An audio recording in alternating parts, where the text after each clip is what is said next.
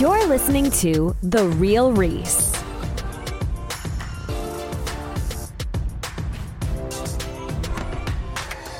Welcome to my podcast, The Real Reese. My name is Reese, and I'll be your host throughout every single one of these episodes.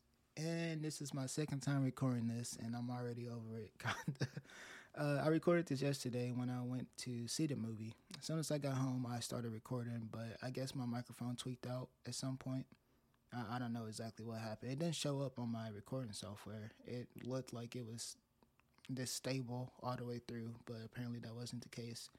Anyway, that was an almost 20 minute video, and I imagine that I don't have as much to say today as I did yesterday. But um, I will be giving my spoiler review for Megan, the new 2023 Killer Doll movie. Um, this movie was produced by Jason Blum and James Wan, who you may know from like every horror movie in the in the 2000s. uh, I'm so serious. If you've seen any 2000s horror movie, there's a high chance that either Jason Blum, James Wan, or both of them are just behind the scenes somewhere somehow as either a producer, a director, or yeah, I don't know, man. They they're just all over the horror scene. They are for sure um, horror legends. And all their movies don't work for me, obviously, and that's the case for everybody, right? Well, not everybody. I think all of Mike Flanagan movies hit, but uh, for the but for most, you know, for the most part, not everyone's movies are gonna really land and stick it for you. But I always appreciate it, just the sheer variety of genres and concepts those two have tackled over the years. Um, I think the last movie I watched by them was *Malignant*, and I didn't love *Malignant* for sure, but I did I did think it's a very unique viewing experience that should be experienced at least once. I really hope you guys got to see it in theaters. I think it's a it's a wonderful movie to see on the big screen. But it, it was kind of crazy, and I didn't understand what was going on for like ninety percent of the movie. But uh, it, it was a, it was a really unique watch for sure. Um, yeah, this movie was directed by Mr. Gerard Johnstone and this is the first movie I've seen from him as a writer, producer, or a director. But he did a great job directing. I will say that. I don't. He he does have other um, projects under his name, but I just haven't watched them before. So hopefully this gets him out there. He gets more projects under his wing because he did fantastic with this. But I think that'll do it. We'll just talk about the main cast as we get to them in the review. All right, I just want to say right out the gate, I thought this movie was fantastic. It was consistent. It related to the current times. It had layers and these emotional undertones that kind of spread throughout the entirety of the movie. Uh, it had comedy, and it's not the comedy that I think we're used to in these kind of campy horror movies. It wasn't forced and it wasn't direct comedy. Like it wasn't based around jokes. I think it was more so just the absurdity of the situation and the characters' reactions to the um, absurdity of the situation at times. And I think that's the funniest or the most natural way to go about comedy. I don't think it has to be a joke fest to be, you know, to be considered a horror comedy. Um, I don't know if I would classify this as such though. I don't think it is classified as a horror comedy, but it definitely had those comedic moments, and I feel like most of them landed. There was a few times where it was, you know, a bit a bit more of that '90s camp type of type of vibe, but for the most part, it was just it was it was really funny. Um, and it also had creepy moments, like genuinely creepy moments, and it might just be me because I am super just biased against. I don't like dolls, man. They they creep me out, especially the ones that have like AI inside of them that can talk and can move, and I, I don't I don't mess with it. I don't like it. um, but even outside of my my personal just vendetta against dolls. I don't think I think most people would agree that this movie has some creepy moments in it. And I don't know what else you can want from a horror movie, especially when it came out in January of all months. If you guys know anything about film, the movies, not just horror movies, just the movies in general they're released and they're released in January every year are pretty pretty bad. They're like notoriously terrible. Man, I don't know what it is. I my personal take is that these companies they worked on said movie for the entirety of you know the last year basically, and maybe they started to lack a bit of confidence in it towards the end or something like that. So they released it early in the year. So by the time that we get to the end of the year, you know they probably released another movie or you know other movies came out from other companies kind of overshadow it and it, it doesn't look as it isn't as big of a um, a detriment to them you know? By the time it gets to the end of the year that's probably the only thing i could think of. And of course sometimes it just falls on it just falls in january you know? That's always a, a case i guess. Um but this year started off great. Megan was dope. And last year Scream 5 started the year off and Scream 5 was also great. So it's not always bad. It's just for the most part, they're usually not the best. Uh, I think my biggest worry going into this was that the trailer revealed a bit too much. But in hindsight, I think they actually did a pretty good job. Um, marketing wasn't perfect, it wasn't the best, but it definitely was good. And they did their job quite well. Um, I feel like they still showed a bit more than than what was needed to get us hyped for the movie. I think if they showed just even half of what they showed in the trailer, it still would have generated the same hype, in my opinion. Um, but the movie had more substance than what I expected, so the trailer it kind of bound it canceled out really, just because it had much more than what the trailer led us to think.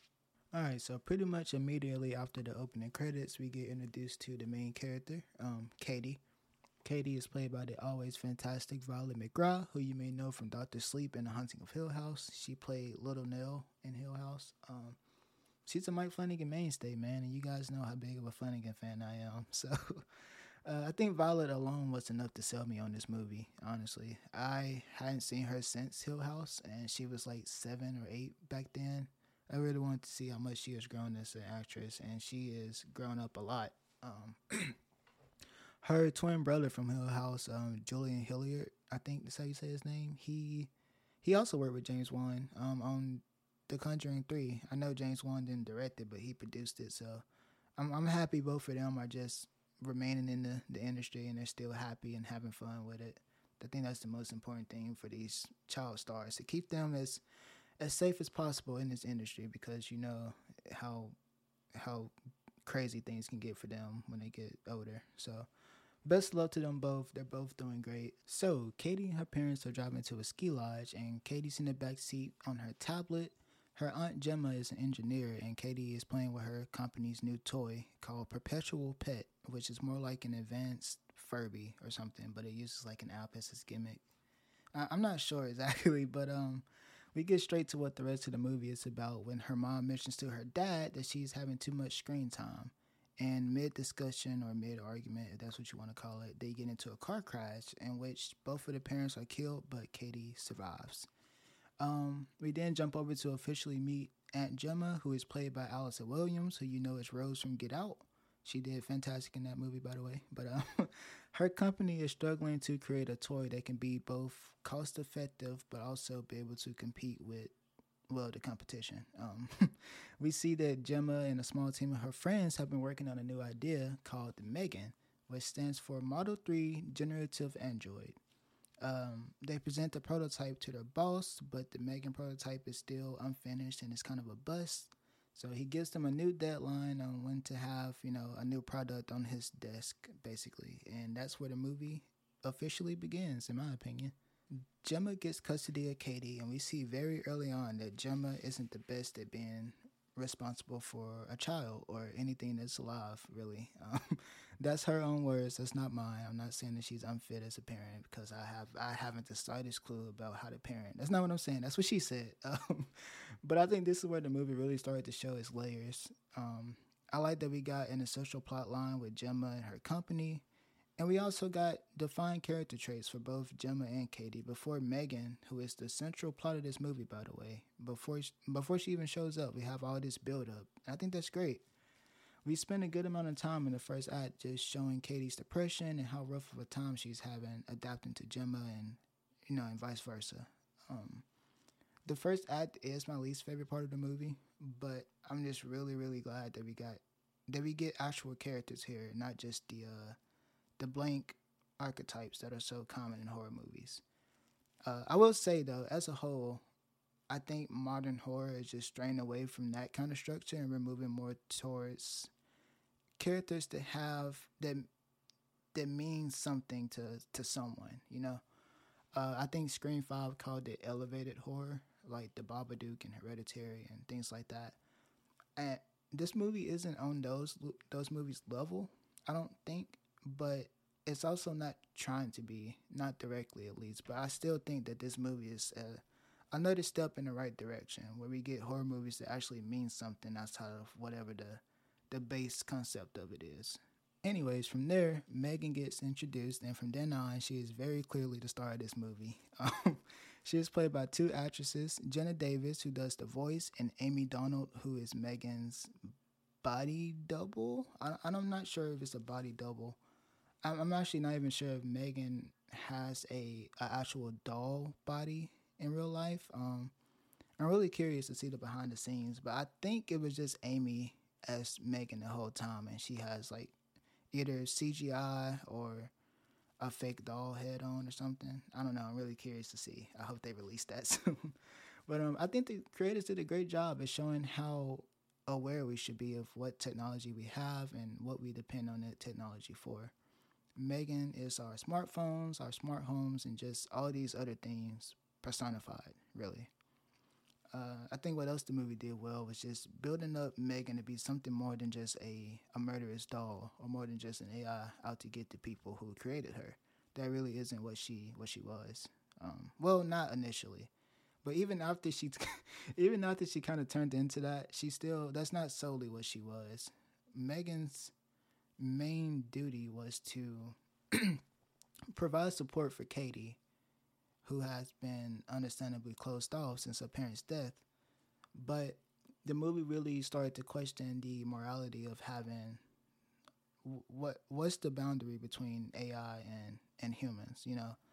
Can this AI who is not sentient can it provide the same level of comfort that a another human could provide to a child that's vulnerable?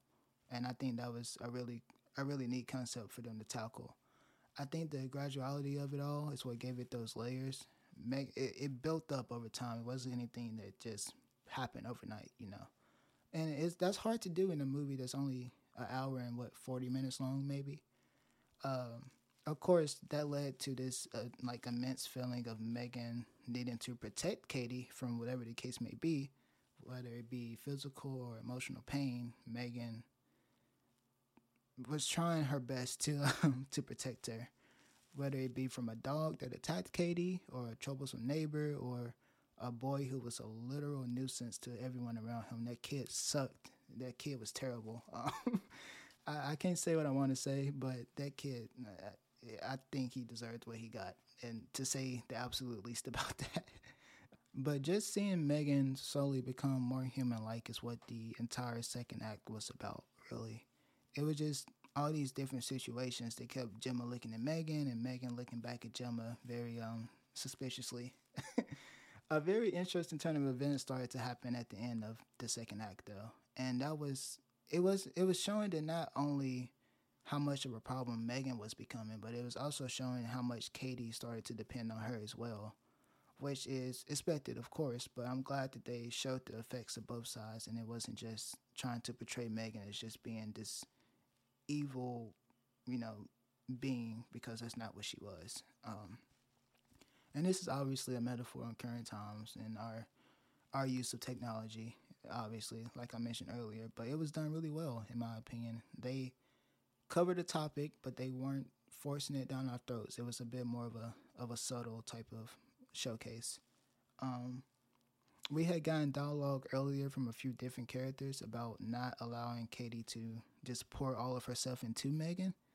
I think they brought up the attachment theory, which is more like when a a child's primary caregiver dies. So, like their mom or dad or whoever the case may be, they tend to latch on to a, to what or whoever the next person is that kind of fills that that role for them. And in this case, it was Megan, but Megan isn't a person. so eventually, it would create a very unhealthy bond between those two that would render them almost inseparable if it's not stopped um, pretty early on in its tracks. And right before the third act began, we got a conversation between Gemma and Katie for the first time all movie, literally. And Katie admitted to someone other than Megan her true feelings about her parents, and we got to see a genuine, a genuine reaction from a human outside of Megan kind of doing the best that the AI could do. You know what I'm saying? So it was really interesting. I really liked that. Um, but then we got led into the third act, and the third act is absolutely my favorite part of the movie. It's when we got all of all of our huge like action sequences with Megan, and we really get to see her in the in the full like facaded human emotion mode. Um, and I love the dialogue between her and Gemma. It's basically Megan confronting her about not being fit as a parent and how it's unfair to both herself and to Katie to kind of force her to be in that position that she isn't qualified for. According to Megan's standards, at least. I'm like I said, I'm not a parent. Don't no. uh, we also have a fight scene between Megan and Gemma, and I think it's like Katie's sleep in the other room or trying to sleep, and they both I feel weird saying this, but they both care about Katie, so they want her to get her rest, but they're trying to beat the hell out of each other, so they're trying to be quiet while they fight, and it's so funny. It, the, it's just a fun time, man. Above all else, I think that's what makes this movie so great. It's just a ton of fun. Um, it takes itself serious enough to feel the weight of what Megan and Katie and Gemma are becoming, and it also takes itself serious enough for us to kind of look at our phone with like a side eye because you feel like it's kind of watching you now but it's also campy and humorous, and it has a lot of those things that you need to um, suspend your disbelief for. Like, like for example, this is something I noticed. Megan has impressive strength, to say the least, but yet she can be picked up by a 13 year old boy with very little effort so she can rip people's heads clean off their bodies, but she can get picked up and flung 20 feet across the field by a 12 year old. So, you know, it, it's things like that, but it's also it's also things like that that reminds you that it's a movie and that you're supposed to be having fun during it, and it did that fun really well. Um, so if you're coming into this expecting just a, a crazy killer doll with, you know, a huge kill count and just a bloodbath and all that all that stuff, then this might not be for you um, it definitely has those moments, but it's something more than that. And when it does do those moments, it does it well. Like I said, the final act is my favorite part of the movie, and that's where it does it the most. But it's that's not all this movie is. Uh, one more thing, this movie was clearly meant to be rated R, but I guess, I, I guess they wanted it to be PG thirteen, so you know they can get as much money as possible. You know, it makes sense. Over film's supposed to entertain people, but it's still a business, and you got to break even at least. So I, I understand the decision, but it's pretty obvious. Like there's some ADR lines in there where they clearly don't say whatever their lips are saying. Like they obviously cut something out. Um, and every time Megan is about to do like this huge kill that's had that has all this build up, it kind of cuts before the kill actually takes place. So you can tell that it meant it was meant to be a bit more graphic than it was, but it's not an issue to me. It's just something I noticed. Uh, I don't usually do ratings for reviews, but I give Megan like a, a solid pass. Everyone, please go and watch this movie. It's worth the watch, I promise. Um, but yeah, that's pretty much it. I just wanted to say that I um I, I really, really, really, really appreciate James Wan and um, you know, and Gerald Johnstone too. Gerard Johnstone. I forgot. This is my first movie I've seen by him, and he knocked it out the park. But hope you guys enjoyed this episode, and I will catch you in the next one. Thanks so much for tuning in to this episode of The Real Reese. If you're enjoying the show, please feel free to rate, subscribe, and leave a review wherever you listen to your podcasts. Thanks again for tuning in, and we'll catch you in the next episode.